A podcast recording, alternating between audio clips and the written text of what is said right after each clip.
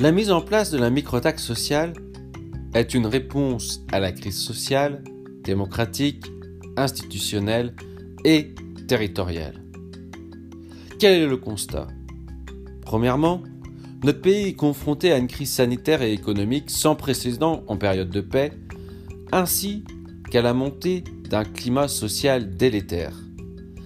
Il convient donc de réfléchir à la création d'un nouveau modèle de société plus égalitaire et distributif, tout en privilégiant l'intérêt général et l'humain, en tirant les leçons de la crise sanitaire consécutive à la pandémie du Covid-19.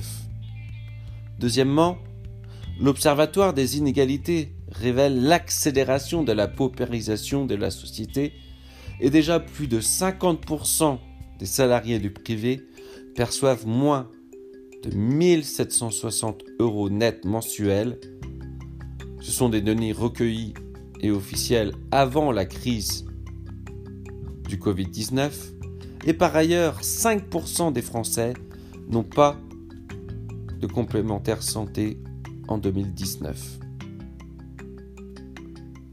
Alors, quelle solution? Afin d'améliorer les conditions de vie des Françaises et des Français, d'engager une augmentation sensible des salaires et des retraites, d'alléger les charges des entreprises, il est nécessaire de réformer la source de la collecte par une microtaxe sociale, qui consiste à supprimer toutes les cotisations sociales salariales et patronales et à les remplacer par une microtaxe sociale sur tous les paiements scripturaux. Les paiements scripturaux, pour rappel, représentent des paiements effectués par carte bancaire, chèque, virement, prélèvement type, les LCR, les billets à ordre relevé, la monnaie électronique, les retraits cartes, etc. Ils représentent un montant annuel de plus de 27 500 milliards d'euros selon le rapport de la Banque de France 2019 pour l'année 2018 les chiffres ont augmenté dans le rapport de la Banque de France 2020.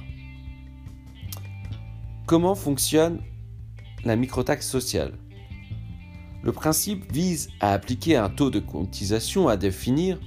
D'ailleurs, dans notre, projet, nous proposons trois taux un taux à 1,50, un taux à 2% et un taux à 2,50 sur la microtaxe sociale, sur l'ensemble des paiements scripturaux.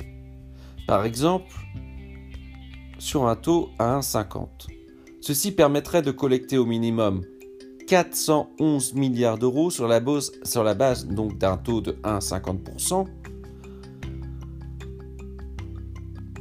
contre 550 milliards d'euros avec un taux de, 1, de 2%. Alors qu'actuellement, les prélèvements sociaux représentent environ 510 milliards d'euros, dont 400 milliards d'euros au titre des cotisations sociales patronales et salariales et 110 milliards au titre de la CSG. Donc, si on appliquait seulement un taux de 1,50, la microtaxe sociale dégagerait déjà un excédent de 27 milliards d'euros à minima en se fixant sur les chiffres de l'année 2019, alors qu'en 2020, les chiffres ont augmenté.